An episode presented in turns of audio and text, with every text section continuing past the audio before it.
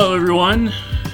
Thanks for tuning in here on this very special edition of the Second Drafts podcast. This is something that uh, kind of came out of the blue, very spontaneous, and I I had to do a podcast about it. Uh, this is a big week here in Bozeman. Uh, if you're a football fan at all, you're probably familiar with a group of guys from ESPN called uh, Game Day, and they are coming to Bozeman. In fact, they got in, I think, earlier this week, and they're doing uh, a highlight of the Bozeman, or I'm sorry, the Montana State University of Montana football game called the Brawl of the Wild, which is, I think, this year is the 121st playing of this game, this rivalry. And so I thought, I know I've been on a hiatus a bit, but I thought, you know, I know a guy who would be fun to interview for something like this. And so, um, for those of you who are football fans, this is going to be right up your alley. And I don't want to get any grief from anybody from here on out about me never talking about sports. Okay? This whole thing is dedicated to football and a few other items, of course. I couldn't just let the game go by without also talking about some meaning, of course. So that's what we're doing. Football, the kind involving pigskin rather than soccer moms, is all the rage in America, regardless of level professional, college, high school, middle school, Pop Warner, playground, whatever. Football is a fan favorite, even more so with something like the state of Montana's Brawl of the Wild, this 121 year old rivalry I mentioned between the University of Montana Griz, which I think I'm supposed to boo there, and the Montana State Bobcats, which of course I would uh, I would cheer for. Um, in the late 1990s, a skinny high school kid from Wyoming named Mike Woodberry came to Montana State University in Bozeman as a walk-on hopeful. And during his four years at MSU, Mike had to work harder than most to overcome his smaller size and bouts with multiple injuries, eventually starting at linebacker his junior and senior years and earning a full ride scholarship and accolades most would not have picked him to win. It was during this time that Mike also came to faith in Jesus Christ. And Mike and I go to church together.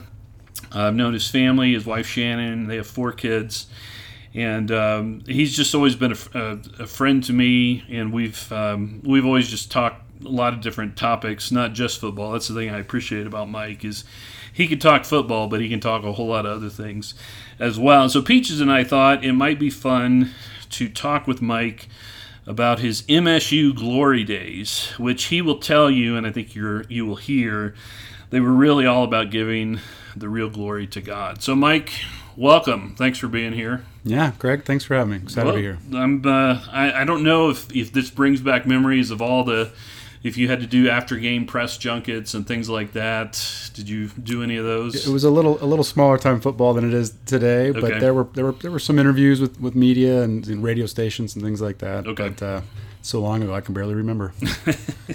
now you played. You were at MSU late '90s. What what year did you start? yep. So started '97 and then finished uh, football and school in the fall of 01. So. Fall of 01. So it's been about 20 years since you played your last game, which you told me was the Brawl of the Wild game. As we tie that in, and um, that's that's all it's it's just a great story for a kid who grew up in Glenrock, Wyoming, which I relate to this so much, a tiny town of 2,000 people, and you told me it had one stoplight. You got us beat. Oh, it doesn't? It one four way stop. Oh, one four. Okay, that's no stoplights. Okay, we didn't have a stoplight either. Mm-hmm. Town of 1,200. So I mean, we're right. We're right there together. Um, but that's where you came to love football. What was it like growing up? And, and tell us a little bit about how football entered the picture. Yeah, so um, I grew up on a, on a, suburb of Glenrock, actually, if, if there's such a thing, such a thing of a suburb of a town that size. But um, kind of out in the country, there were some houses out in that area, and um, just neighborhood kids. We'd go out in the backyard, or you know, my family wasn't a big sport family, but a lot of theirs were, and so we'd watch a football game and then pop out in the backyard and just throw the ball around and tackle each other. And um, did you have brothers and sisters? I, I, am the youngest of four four kids, um, kind of a, a caboose. So I'm five years younger than my next older sibling. Um, and yeah, you know, they did some sports, but we weren't we weren't really a big sports family. Okay. And so, how did uh, so just watching it, and when was the first time that you you really kind of said, "Hey, I really like this. Like this is something I, I'm interested in doing more of."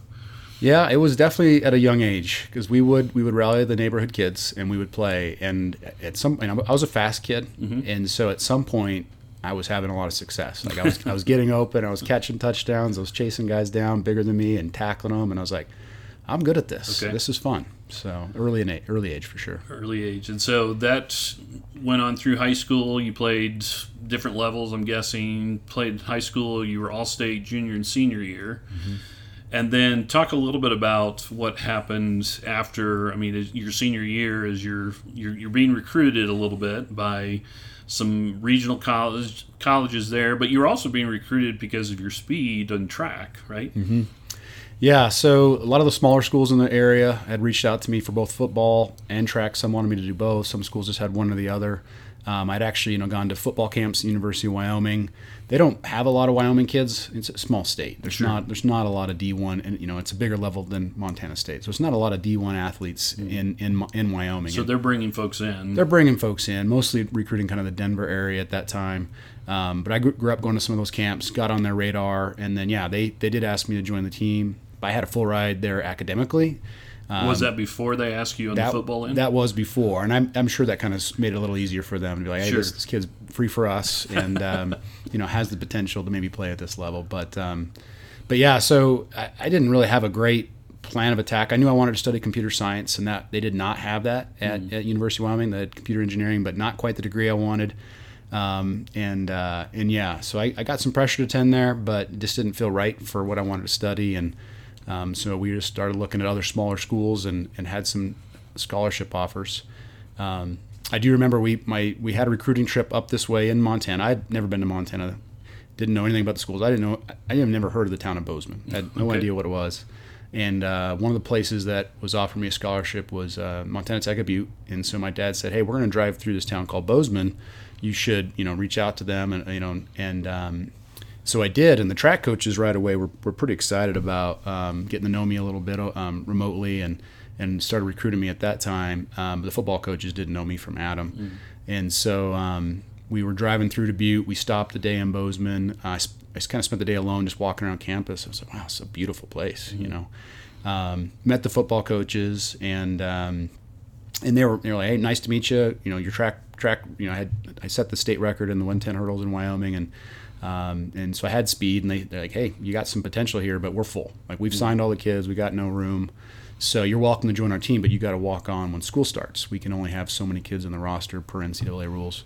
And they were already starts. practicing, or they were getting ready to practice in the spring or so, summer. So, so this was a this was in the this was in the winter, okay. the winter recruiting season. Um, well, spring recruiting. Like they had already kind of filled up all their spots. So far enough along that they had filled up their spots, but early enough that um, that there was still recruiting happening, I guess, for some of the, the smaller schools. Mm-hmm. So, um, so yeah. So then, by the time I, so I decided to go there, which my dad was like, "Well, hang on a second. the one school you don't have some sort of uh, scholarship help academically or athletically. This, well, you know." But he was supportive. Now, what what was the I mean, was it just because the major, like they didn't have computer science, but you had a full ride, so you were a good student in high school, but you just felt like that just wasn't um, it wasn't the full thing you were looking for. Yeah, um, yeah. I, I mean, I was a 4.0 student, had the full ride academically. There was also kind of a, a, sense of University of Wyoming. Like a lot of people just went there. Um, a lot of a lot of my classmates are you know people I grew up with, and it just sure. it just seemed like um, not far enough, not far enough away from home, not okay. quite different enough from from my from what I had grown up with, and I just wanted something a little bit different. But mm-hmm. honestly, it was mostly the the major. Like I, I wanted to study computer science. If they had it, I probably would have went there. Okay. So even as at a young age, you weren't completely blinded by football. It was something you enjoyed, like, but it wasn't the kind of thing where. I mean, so so much of what goes on now is just you know football is the almighty mm-hmm. idol. And for mm-hmm. those of you who um, maybe take offense at that, um, yeah, I said it. um, it's an idol. I mean, it's it's mm-hmm. something in our that we have made so huge in our country at all levels but it seems like you were able to at least have some perspective even as you were processing through that. Did that come from your dad? Yeah, I mean, I think definitely part of that was for my family. They they never made sports bigger than it needed to be. They were always supportive, but it, you know, I wasn't getting picked up and you know getting drilled about how the game went or how practice went or you should have done this, you should have done that. Um, my dad in particular was just he's a really quiet man, and so growing up, I had a good relationship with him, love him to death. But we would we would spend we'd go backpacking to CNI and we would spend a week together and barely barely talk at all. Like he was just very very quiet. So. So um, it was just a different culture and time in the, in the country too. So there wasn't quite that same level of of, um, of seriousness. And then another aspect to it was um, I was was very worldly, and part of my vision for what college needed to be, you know, um, was kind of the party scene. And so I, you know, I I had my eyes on other things as well that weren't um, also, you know, def- other other kinds of idols, we'll say, right? Sure. So that's well said. so that kind of um, change, you know, so it wasn't all about football, but it wasn't necessarily all about other good, good things either. Yeah. So you came to Montana State. You walked on. What was that process like? Other than much hazing and harassment and Yeah, it it was uh it was a tough it was tougher than I thought it would be. Hmm. You know, I you know I was uh, I was a star in high school and and and uh, a good player, and I just thought you know okay yeah I'm walking on, but I'm still going to be on the team, and you know I'm going to quickly you know shine and and uh, boy that first day they, they they had about seven or eight of us walk on that first day of school, and they tried to get us all to quit right there that first day, and they just ran us and ran us. I think it was about three hours of just running. Um, I think actually after that first day, it was just me and another another friend that he ended up sticking out, and he played. And, and now were they running everybody friends. or just the just us, walk-ons? just us. Okay, Everybody else so, was practicing. We just ran. So we're weeding out for sure. we're sure. weaning out. Yep, they definitely tried to run us off. My buddy and I, you know, stuck around f- through that, um, and then uh, just you know, yeah, I mean like. Um, because I was late, you know, it was like, okay, there's a locker 66 that's open. Uh, so that's right in the middle of the offense and defensive linemen, big, huge guys. just happened to be some of the seniors, and they're like, yeah, yeah they, they don't think they ever even learned my name. Like, they just called me Wyoming. And uh, they're like, Wyoming, uh, you know, you, you can't shower until we're gone, right? So we got, you know, this is our space, and uh, you're welcome to, to use this locker, but only after we've left. And so, Because you were, uh, how, how big were you then? oh, I was 180, at 180 pounds. And how tall? pounds. Six foot. Six foot one eighty. Okay. Mm-hmm. Yeah, and these, you know, Ty O'Connor, he was six six and probably two eighty five, right? You know, so much different. Uh, it was it was it was eye opening, and um, and yeah, they weren't terrible, but it was it was hard. It was hard. And so, but they did. Did they come to accept you a little bit? I mean, was Wyoming eventually welcomed, or Yeah, I think so. Um, you know, uh, those guys, those two guys in particular that kind of set that rule were seniors, so didn't have a lot of time with them. But I do, I do remember, you know, years later, Ty was on the sideline. I interact with Ty a lot now, but he was on the sideline. Uh, was my senior year, and he had come back to watch a game, and and uh, during the game, he pulls me aside on the sideline. He's like. Wyoming, I never thought you'd amount to much, you know, and, and you're doing great. So it's kind of an ultimate compliment? I guess so, you know. whether he knew it or not. Mm-hmm. Now there was, so you're walking on, you're trying to make the team. There were also other things that took place during during that time, and talk a little bit about that yeah, so you know, because you were having a hard time. having a hard time. It was it was hard. Like it was it was hard. And and then just kind of the way the you know, just didn't end up clicking with a lot of people. Didn't feel like I was part of the team. It was kind of in a weird dorm with you know not a lot of guys that had a lot in common. A couple couple good friends that are that I'm still friends with now, but just just kind of felt on the outside. And um, and it got long and it got hard and a lot of a lot of beat down and um, it got to the point where I was I was pretty depressed but that year. Um, but along the way, Well, and you were also getting used to Montana. Yeah. the snow and the weather. Yeah, and- I, I, mean, think you had Wy- some of that. In Wyoming, Wyoming, I think, was probably colder to be honest, with, it? the, with- with, the wind and A little more everything. winds, so, okay. um, so yeah, I didn't mind that part. But, um, but along the way, there was a, a teammate um, who loved the Lord, and uh, you know, I, I grew up going to church, church camps, and things, and um, Sunday school, and you know, I thought thought I was a Christian, um, but uh, you know, looking back, I, de- I definitely wasn't. But this um, this friend of mine, I mean, he, he he's still a dear friend, lives in Bozeman still, and uh, but he was he just lived different life, you know. And it was kind of the first time there was a person my age who I really felt like, you know, put their money where their mouth was when it came to their faith, um, and just just had joy and, a, and, a, and a, he worked so hard, you know, in the, in the weight room and in practice and things. So this this guy just earned my respect right away, um, and he invited me to church, and um, it was kind of it was at towards the end of that first year. I remember uh, a, pastor that's still ministering here in the valley and is, is a good friend now, but he just shared a sermon about you know, um, you know, true faith. There's evidence. You know, faith without works is dead. And if there's no fruit in your life, you know, you you know, that's not probably saving faith. And and uh, and I remember leaving that sermon saying, "Wow, like that describes me. Like mm. there's like I, I say I'm a Christian, but there's nothing about my life that lines up with what that means. Is mm. and uh, as far as I knew at that time, what what that even meant. So so it struck me, you know, and I think that kind of started a process where God started working in my heart. Um, I can't say like it was overnight by any means, but it kind of started this process of some conviction that and seeds being sown and seeds that were there from from childhood for sure and mm-hmm. some of those camps and church and stuff, but just some conviction that over time really started to to have a big big change in my life. And what you know, where how how would you see that change? Like, what were some of the things that maybe that first year you you weren't necessarily doing, but that second year you were taking baby steps? Sure, sure. First year, dis- despondent, very much in the party scene, very much chasing girls, um, and then uh, you know, and, and being pretty convinced that that's that's what life was about, and that was going to be very fulfilling. But then, instead, feeling very hollow, very dirty, very convicted, um, very just full of shame, you know. And so that was kind of where I was at. And then as I started pursuing the Lord and um, spending time with other, you know, with, with Christians and, and, and just started get- getting a different view of what life could be. Um, and, uh, uh, yeah, so I think uh, change was starting to happen. Um, and again, it was a, it was a process, but it was noticeable to my teammates. In, in fact, I remember on a road trip, um, there was such a change in my life. One of my, um, we were playing Idaho State, and we were at the hotel before the game. It was a night game, so we had to kill a lot of time at the hotel. And um, this teammate had seen a change in my life to the point where he opened up the drawer, pulled up the Gideon Bible, threw it on the bed, and said, "Hey, you got five minutes. Tell me what this is all about."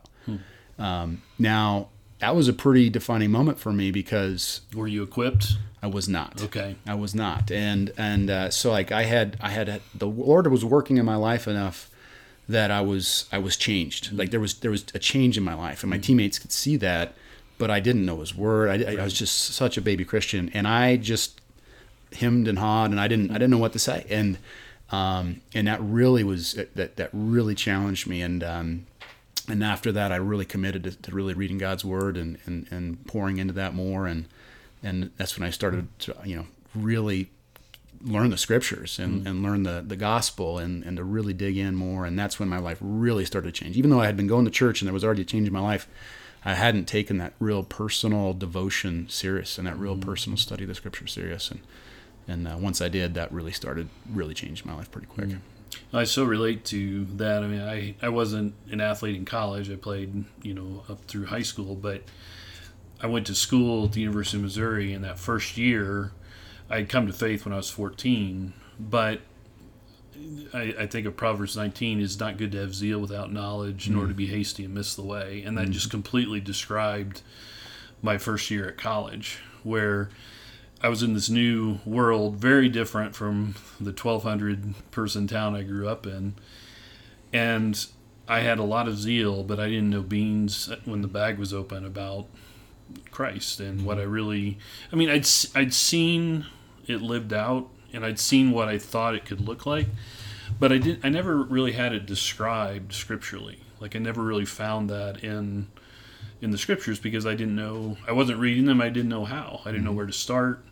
And uh, I met with a guy um, for basically the last two and a half years of college, where he and I just met every week and we read the Bible together. And he was an older guy and just sat down and answered my questions. And you know that was that was key. And it sounds like you had a very similar experience in terms of getting help for what you you said you believed. Yeah, yeah, for sure. I mean, um, a couple people I would just highlight. One was the there was a retired couple in Bozeman who you know their kids had all moved out, had grown up in adult age, and she became the football secretary solely as a mission field. Huh. You know, kind of a second half of, of life, kind of you know. Uh, you know, hey, let's continue to minister, and um, through that, they hosted football athlete Bible studies, and they just poured into a lot of our lives, mine included, and just huge, huge impact. Love them to death. They're they're still very dear to, to, to my wife and I, and a lot of my friends. Um, so they were they were very instrumental. And then uh, some people on staff with Cru had a really big impact in my life then as well, and, and then and then teammates Hmm. for sure. How many believers were on the team as you think back? You know, go over over the four years. I mean, Yeah. we talking fifty percent? No, I'm no, guessing no. probably not that. So, it- you know, it, I was just having this conversation last night with a with a friend. Um, so at early right when I first got there, very limited presence. And in fact, I, I told you about that being unequipped and had that story. That ride home, I end up sitting next to a kid from Colorado that I barely knew. He's a year younger than me. And um, we start talking, and I find out oh, he's a Christian, and I'm like, oh, I'm a Christian too. And I told him that story, and he's like, oh, that's awesome. I wish I had that opportunity. And I was like, honestly, I didn't even know what to tell him. And so we spent the whole bus ride back from from uh, Pocatello just talking about our faith and all this. And so we ended up becoming roommates and and close friends, and sharpened each other quite a bit over the years. Um, but uh, but yeah, it uh, it. Yeah, I kind of forgot what your question was. no, no, I just it- you know who, how many were on the team? Oh, right, right. Sorry, sorry. So, so, so, th- you know, so I, I would say at that time, maybe four or five of us Really? Okay. at, at, in uh, very small numbers. And then by the time I left, um, there was probably 25 of us praying after every practice. Really? And, um, Yeah, was and that something that you helped start, or you were I- definitely I, a I mean, part of? I was a part of it, but there was a lot of young kids that moved in. There was um, a young man who's uh, um, who's now a pastor here in Bozeman. Um, and I, if you kind of look at what happened in the in the generations that kind of followed my class, um, I think I could name eight people who are in full time ministry right now Hmm. that played football there that kind of followed up, um, kind of that came in after us. And then I think there was a period where all of a sudden there wasn't very many Yeah. again. And now I think if you go up there, you'll find probably 25 guys regularly studying the Bible together on that Wow. on the football team up there. So it's kind of been interesting how there's been these seasons where there's been a, a lot of believers on the team. Yeah.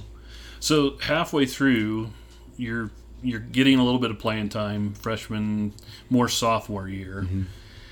and but you were playing safety then, Right. Because you were quick and you could cover the deep pass, all that stuff. And as I know your story a little bit, you were built more physically as a safety, it seemed, No doubt. but that's not necessarily where you ended up. How come? Yeah. Um, heading, so I, pl- I played a lot my sophomore year, especially second half of the season at safety, both free safety and strong safety. So You're head- doing special teams and too, all the special teams. Yep. So heading into my junior season, uh, I was playing strong safety, and you know, was at that position all through fall camp, all through spring ball, all through fall camp, and um, but I for that position I was pretty big, pretty fast, pretty strong, and I was like, man, I had I had I, I was I was a little proud about, and I had high high hopes for. I mean, were you at that point? Were you thinking NFL? Were you thinking beyond? So I was. The reality is, I was never that kind of player, Sure. and I was never going to be. But I thought, I thought, But man, but it was in your mind. It, it was particularly mostly because I was exceptional in the weight room. Yeah. Um, just you know, for whatever reason, I was really good. I was really strong, and so kind of you know, I had the biggest power clean on the team. Okay. 100, 190 pounds As a safety, safety. power clean 352 pounds, and you know back squatted like 530, bench 330. So I was strong, and so I was like, you know, these are numbers that are at that level. But the reality was, I was I was probably never that kind of athlete to, to play at that level. But at the time, I, I had you know, Yeah, who was- knows? Who knows? Who knows? Who knows? So um, the week of the first game, um, we had an injury at linebacker. Coaches pulled me aside after practice and say, "Hey, listen, we got a guy who hurt. We need to move you to, to weak side linebacker. Have you ever played linebacker? no, like not in high school. Like, no, ne- never. I've, I've never played a snap at linebacker. Um, so there, there we go. And that whole season, you know, I hadn't, I had never been really been taught linebacker technique, and that whole season was really just about what's my assignment, right? Who, who do I got in this coverage? Who do I got in that coverage? What's my gap responsibility? And so um, it was a lot drinking from a fire hose. The first game was two practices later, and I'm out there playing in a game at that position, and um, and undersized, way undersized. Um, and so it was it was humbling. I did okay, you know. I did okay. I wasn't wasn't great. Um, we had some really good guys on the D line that that made it possible. Made it probably, easier, yeah. yeah. They they they did, they were outstanding. A lot of a lot of incredible players in the D line. So um, so yeah. So that first that first season at linebacker, I remember at the end of the Griz game up in Missoula.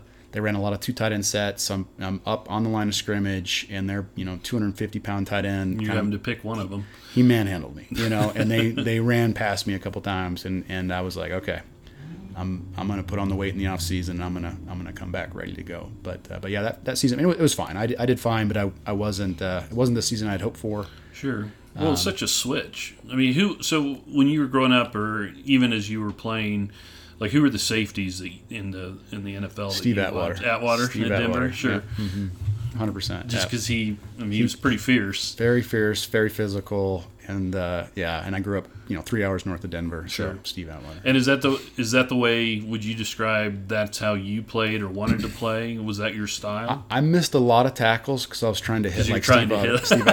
So, absolutely. Yeah. What about when you switched to linebacker? Where was there someone else that you were looking at trying to emulate?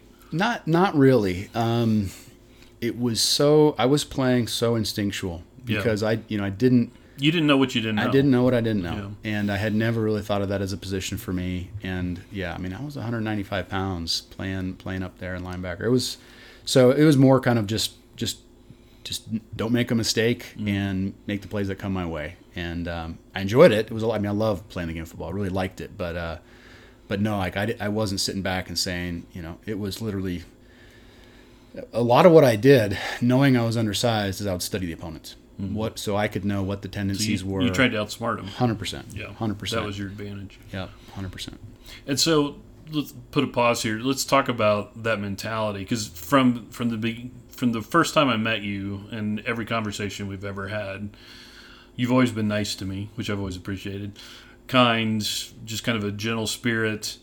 And yet I know that you could rip my head off if you wanted to, or you may be used to. But what talk about the mentality of a football player? And was there what was the mentality? I think before you does it change even as a Christian, or I mean, are, you're playing a game and that's just what it is. How, how do you think about that? Yeah. So I- like to think the Lord's been at work in my life. So I, I hope I'm a gentler spirit than I was then. I, mm. I definitely, you know, they had a, had a fuse, a short fuse, and, Okay. and and had some, you know, got me in some trouble at different times. um, but uh, uh, you know, I went to an athletes in action camp in between my junior and se- between my sophomore and junior season. And at that camp, they really taught us about, hey, you know, we're called to work hard as hardly hardly as under the Lord as believers, and our effort in our sports can can point to Him and can can honor Him with our with our effort.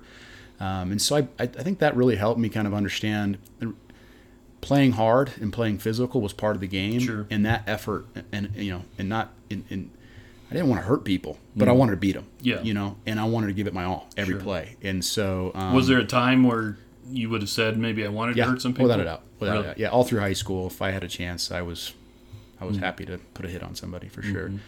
And uh, and yeah, you know, it was fun to make a big hit in, Sure. in, in football, but my men, my mentality had definitely changed where I wanted to pick the guy up after the play and pat him on the butt.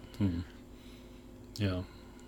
Well, I've, I just it takes it seems like it takes so much. I mean, whether at the college level or certainly the professional level, you just see so much, um, so much emotion that comes out, and I get really tired, and it doesn't teach our kids well the taunting, Yeah. you know that kind of stuff, and you know people may say, "Oh, Craig, you're just you're being too sensitive." Well, I I like I used to. I mean, I remember watching guys who you know, they would make a great play and they would just get back up and run the next play, or they mm-hmm. would make a stop, and it wasn't about them. And it seems like there's so much posing going on now.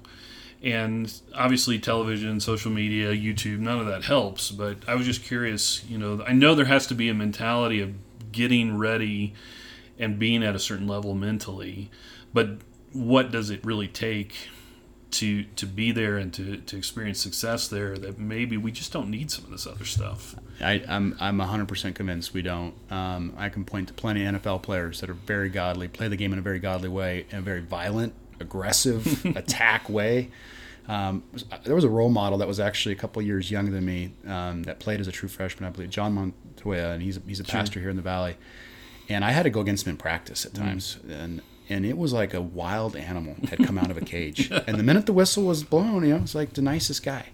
But between those whistles, it was a it was a it was a it was a just fer- ferocity, feroc, you know, a ferocious play that was just overwhelming. And uh, he ended up being all American, but man, he was never about him. You know, he never showboat.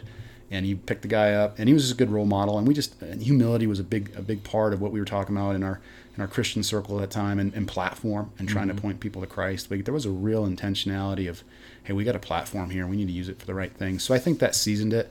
Um, but there's so many examples, even in NFL today, that are that really godly men that play really hard, and and um, but it's not they're not showboaty. They're not you know. Who are a couple of those that you really like? One of my favorite, actually just recently retired, but Benjamin Watson is a, is a is a gentleman who's played all around the leagues, got a lot of things. But one of the one of my favorite things to see in any sport is effort. Mm-hmm. It's just people who just give it their all. And there's a great play when he was playing for the Patriots where I think it was Champ Bailey intercepted a pass, and he was on the opposite side of the field, and he had to run like 90 yards, full speed, and he does, and he saves the touchdown, and he comes out of nowhere, and it's a highlight reel that you can go find on YouTube. Um, and knowing that he was a believer, and his his mentality out there was, I'm going to give it my all every play, mm-hmm. you know, because I want to point people to the Lord through my effort and my attitude. Um, really inspires me, you know. So so that's one. Um, I'm not as quite up to the game uh, these days, but uh, but there's there's plenty others that okay. are that are that are really classy guys for sure right now in the league. Well, and part of I think your, I mean that that whole idea of effort was so much of your modus operandi because you didn't have the size. If you're going to get bigger, you're going to have to put effort in. The the speed came naturally, and you you used it, but so you're you're through your junior year now. What happens? What happens next? Yeah, so um, get through the junior season. Like I said, that last game, I vowed on the field in Missoula, I'm going to go put on 25 pounds, and I'm going to come back. Just because you were I was, tired of getting I, run over by tight ends. Mr. Fitzgerald, I am gonna I am gonna handle you next year. Okay, you know? so he was it, coming back too. He was coming back okay. too, and good good player. Um, um, classy guy. I don't, you know, and um, sure. But I was like, I'm, that's not happening again. So I started putting the work in right away and um, ate like like very disciplined and having to eat constantly and supplements and lifting and it was it was it was full go. Um, so yeah, I you know I probably finished that season at 193, and um, you know come back we'll call it end of January I'm probably up to 217 218. Wow. So, so you're about there on 25. Yeah, yeah you know, putting the weight on pretty quick and getting um, feeling pretty good about that. You know I'm pretty excited about that speed was increasing as well. Like really? we, like we had a really good training staff, getting really big, fast, strong. Um, but yeah, so then come in. I'm just warming up for a lifting session. Don't have a lot of weight on the bar. Doing a front squat, and uh, I hear a pop in my back, hmm. lower back, and I was like, ah, that was weird, and it felt weird. By the end of that day, I couldn't walk, you know, and um, and I had a pretty serious back injury, and kind of messed around a little bit for a while, a couple weeks with the trainers and different, you know, different things. Finally, um, uh, lost some time there, but finally get a you know get in to see the team doctor and the back surgeon, back orthopedic surgeon, and he's like, well, let's get an MRI, see what we're dealing with, and um, he brings the MRI up, and he says, you have a pretty serious injury and you need back surgery, and I can get you in tomorrow morning. And I was like, wow. let's do it. So, um, and this is what time of the year? Was... This was probably um, I, I think I, I think I heard it in January, and I think we hemmed and hawed and messed around with different kind of treatments and rest and physical therapy for about two months, but I still couldn't feel my leg. I still could struggling to walk, um, and they're finally like, maybe you should actually see a doctor and, and get some real real treatment. So this was probably getting into April. Okay. And um, yeah, so the doctor's like, listen, you know, it doesn't look terrible in the MRI. It should be a 30 minute surgery. And what was it?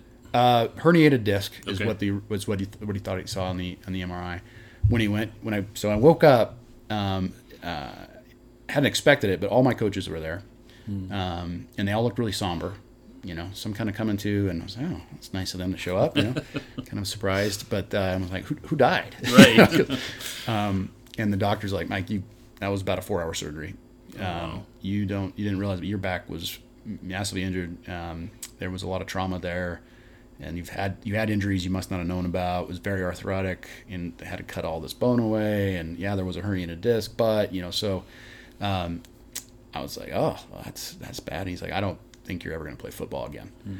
And that was that was hard to hear. Um, I really really liked the game of football and had put so much effort in. Sure. And um, the thought of missing out on my senior season, I was just devastated. I was like, oh. So I'm like, um, well, can I try?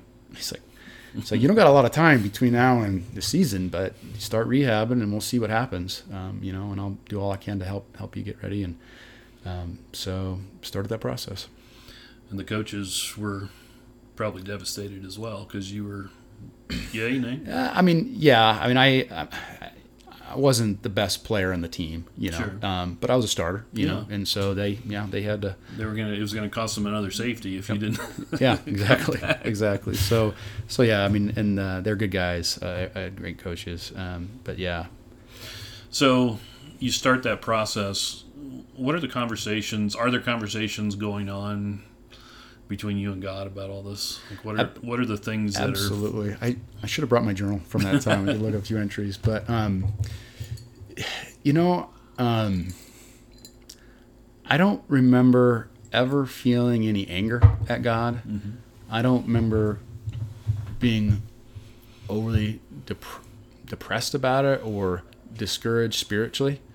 Um, because this was this was still that that um, heart on fire season of a new believer. You Mm-hmm. know, I was still just just so excited to know the Lord, and um, So even this wasn't a huge It- setback in that regard. not spiritually, no. Um, and uh, good good community of believers around me at that time, and and uh, a lot of support. So I didn't, I don't remember it really being a a big spiritual battle, um, uh, but it it was a physical battle for Yeah. sure, um, and it was it was humbling. I, I would probably say that definitely without a doubt through both these circumstances, the, the position change and then this injury, without a doubt, one of the lessons the Lord was teaching me was humility, because because both had a very serious humbling effect. Um, when I came back, you know, I didn't so didn't do spring ball because of the back injury. Sure.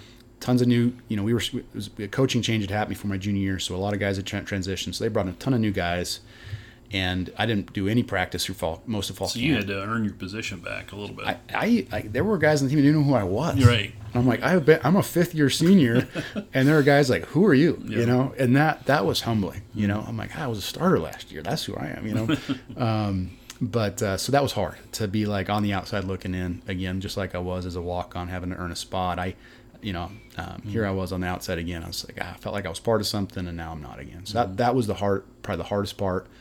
Um, was just that being humbled, to be honest. and you you skipped spring ball, went through summer, continued rehab. Season starts in the fall. Where are you? Yeah, I didn't wear the pads once all through fall fall fall camp. Um, I did travel the team in the first game. I, I played one play. Coach pulled me in. He's like, "You are not ready." I wasn't. Um, I mean, I, I hadn't. I hadn't. Yeah, I, I hadn't done. I wear the, that was the first the- time I'd worn the pads. What's to be expected? Yeah, yeah. Um, second game, I don't think I, I think I played. I think uh, I think I maybe played a little bit on special team second game, but it still was like super tentative. Like, can I even hit somebody? What's my back gonna do? Um, but then the third game, it's the day of the game. It's a we're playing Cal State Northridge. I don't think they even have a football program program anymore. But they're a Big Sky school here in Bozeman. We go to go to chapel, go to lunch or breakfast, come back to the locker room, start getting ready, and I'm just thinking, yeah, I'm gonna play a few special teams and cheer on from the sideline again. And uh, coach comes in, says, "Woodberry, come here," and he says, "You know, so and so got a concussion. Don't know how it happened, but uh, Another linebacker. another linebacker. What is it with these linebackers? I think it was actually the same kid, and got his got another concussion. And uh, he's like, "We need you to start at strong side linebacker today."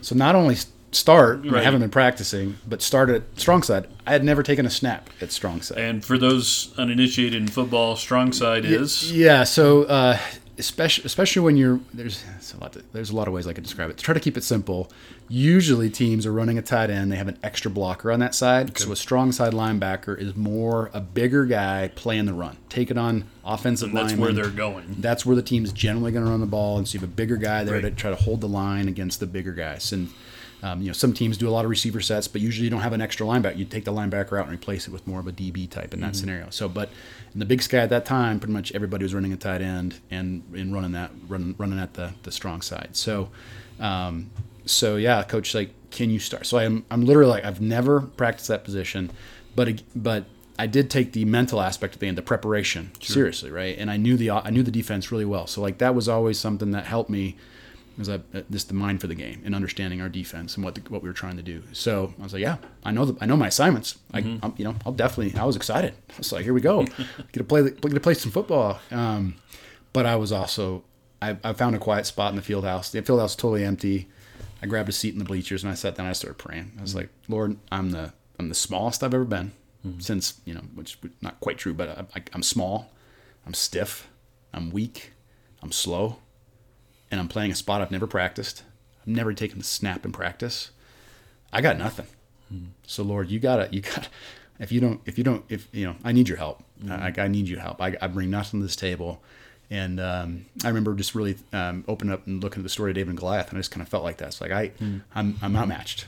I'm outmatched, and I need your help. Um, and uh, went out and uh, had one of my best games of my, of my career. Hmm. And coaches afterwards were like, "Where did that come from?" so you know, and it, was, and it, was, a chance for me to say, yeah, "Praise God." You know, hmm. I prayed about it, and and uh, and He helped me. Hmm. And so I ended up starting the rest of the season at that position. Um, coaches uh, lied about my weight in the program, so their teams wouldn't run at me.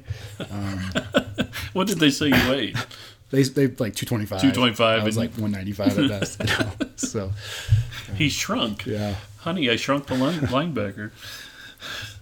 So uh, one of the things, I mean, that's such a great story, just in terms of both the need, the opportunity, and I think the willingness. One of the things I've always thought about athletics and, and, and sports in general, a lot of times I grew up with with yeah, it being said that sports builds character, that kind of thing and I've I guess I want to look back just in my own experience, but then also um, as, as, I've watched this, you know, unfold on lots of different sports, lots of different levels.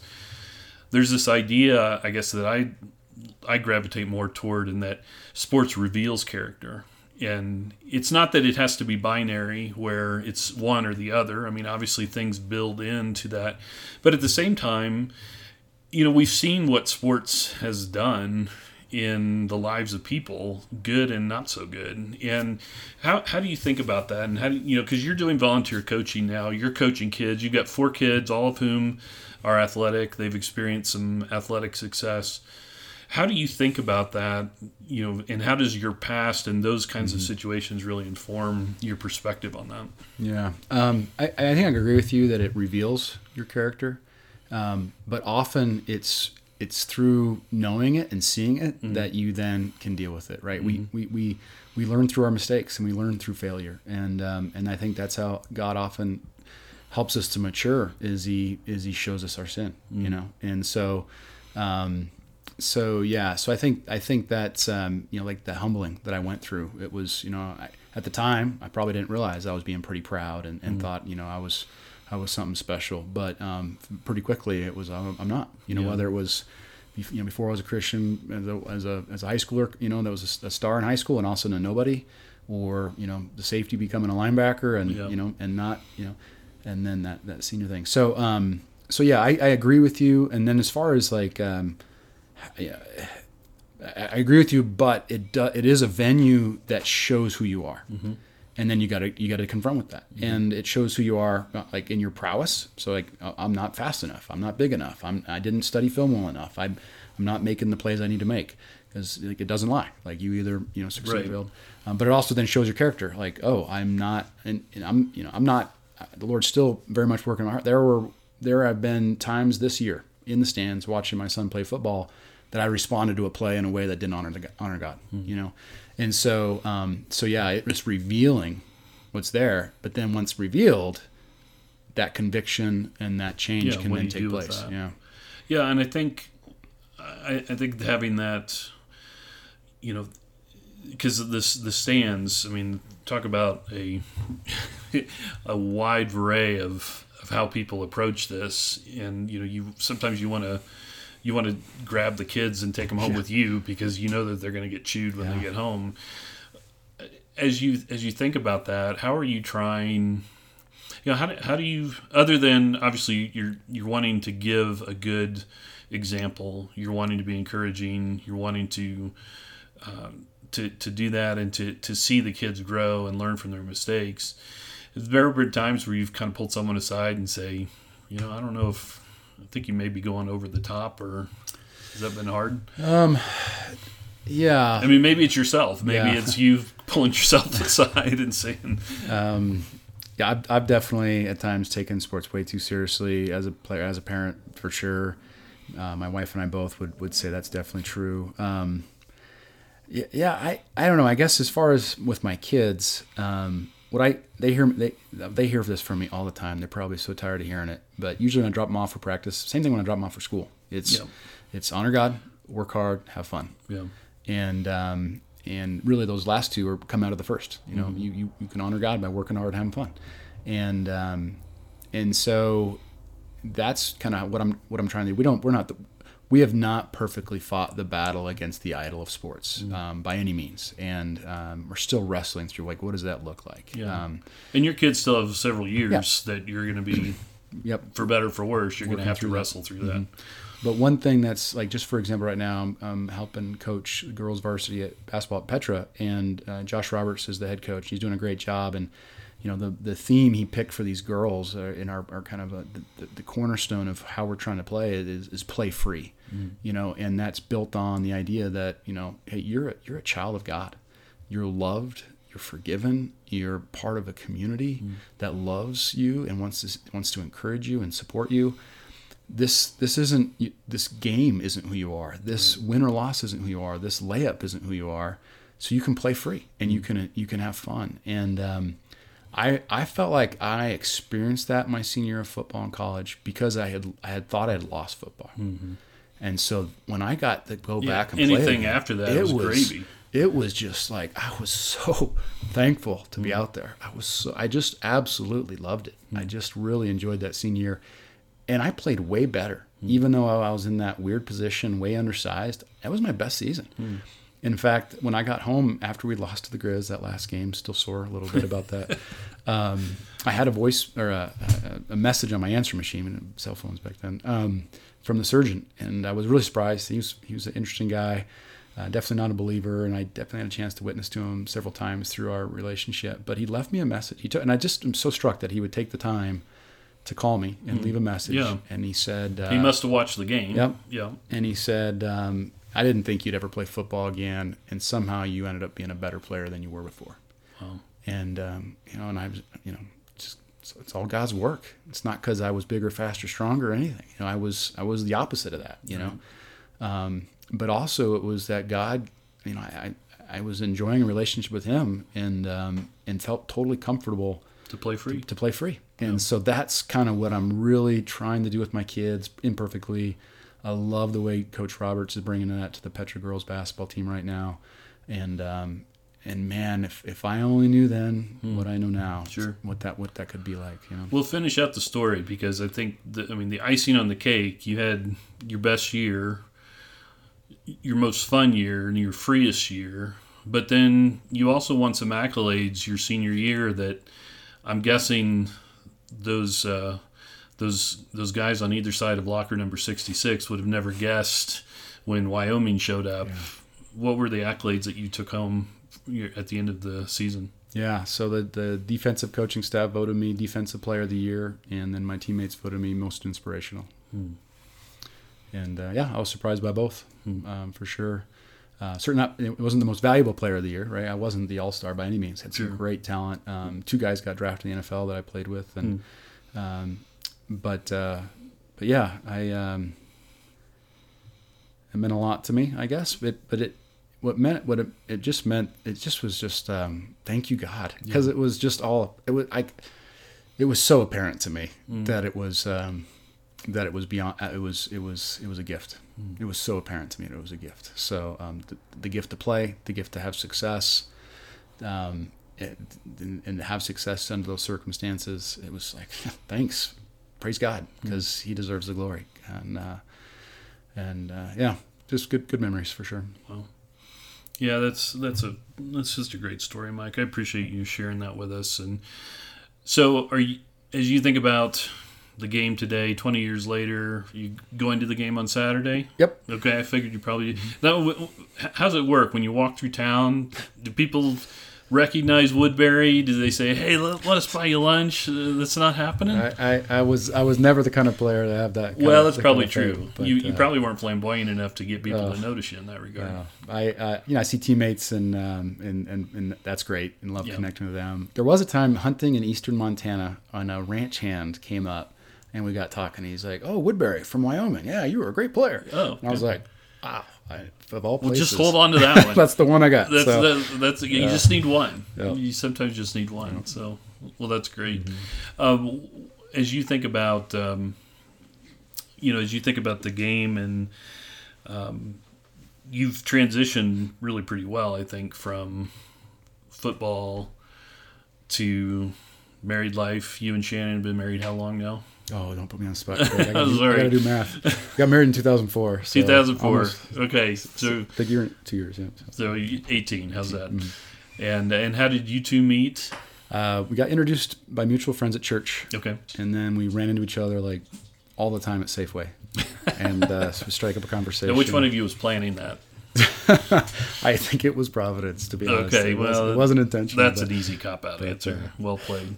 But if I don't know, I wasn't quite witty enough to plan that far ahead. My Sh- Shannon can attest to that, but uh, but it, it worked out. You know, You got four kids. You Mm-hmm. guys are at Trinity and have been there at least as long as I've been there. It's seven years. And what what has your time at Trinity been for you? ah, it's just relationally and some of the things you've been involved in? it's it's been it's been great for us. Um, there's a lot I could say about it. Um, we were, I would say, we were kind of coming out of a place um, where we felt like we were kind of uh, law, grace, law a little bit, if that makes sense. And um, and then um, what we what we found at Trinity was just a every Sunday reminder of the gospel, um, who God is, what He's done for us, and the fact that we're in Christ. You know, and um, you know, years later, every Sunday, I still, it's not quite every Sunday, I, I, I almost every Sunday the first year we attended Trinity, I cried. Just because the gospel was so clear.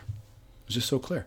And so that's that's what we love about it. Um, you know, just every Sunday that, that pointing back to who God is and what He's done for us. Just so beautiful to be reminded of that every every Sunday. The community's been great. Um, the teaching's been great. The, the, the worship, we're, we're very very happy there. It's been great community for our kids to be part of. Um, so yeah, we're, we're very thankful that we're, we're there. And um, you know, when we left our prior church, we we attended Trinity, and then we never left. Like we didn't we didn't have the church out. We it's like this is for us, Yeah. and it's been it's been great. That's a great story. Well, anything else, Mike, that I forgot or would be good to mention? Uh, I really appreciate you sharing your heart and your your life with us, and it's just been really fun to put so much more on a football game or a sport. You know, these are real people. These are real men who are playing football. There's real need um, in all kinds of levels. And you know, you think about the uh, Jamie Smith, who's a, a philosopher. You know, he talks about the the civic religion of sorts that football is in America. And there's elements of we gather, we worship, we you know, we we there's a call and response. It's tithing. It's, yeah, there's tithing. Yeah, big time tithing. Um, yeah, that's a really good point. But I I think that you know we are a religious people. We're we're designed for for that kind of interaction and and you know football is a wonderful sport. It's it's it's been great for for so many people and yet you know my concern is is, is with just about everything whether it's football baseball academics even whatever is that that becomes in the place of god. And uh, i just think your story captures so much of more of a rightly ordered perspective. I know it probably didn't feel like that all the time. I know you can look back and there are probably regrets and laments and all those kinds of things and we all have those. But to see an attempt made at a better, more rightly ordered approach is really encouraging to me. And I just that's why I wanted to bring you on is because I just as I heard your story and and as I've gotten to know you and just see your life, um, that's what I see. And I just really appreciate your um, your heart and um for God and and also your heart for football. Go Bobcats! Yeah, go Bobcats. Thanks, thanks for having me. Um, it's fun to reminisce a little bit and and uh, just just feel thankful in my heart for, for what, what God did then and, and to have a chance to share that story. And um, yeah, he's so faithful, he's so good. And to think that years later I can still point people to him um, through that platform is who'd have guessed? You know, so I'm very thankful. Way to go, Wyoming.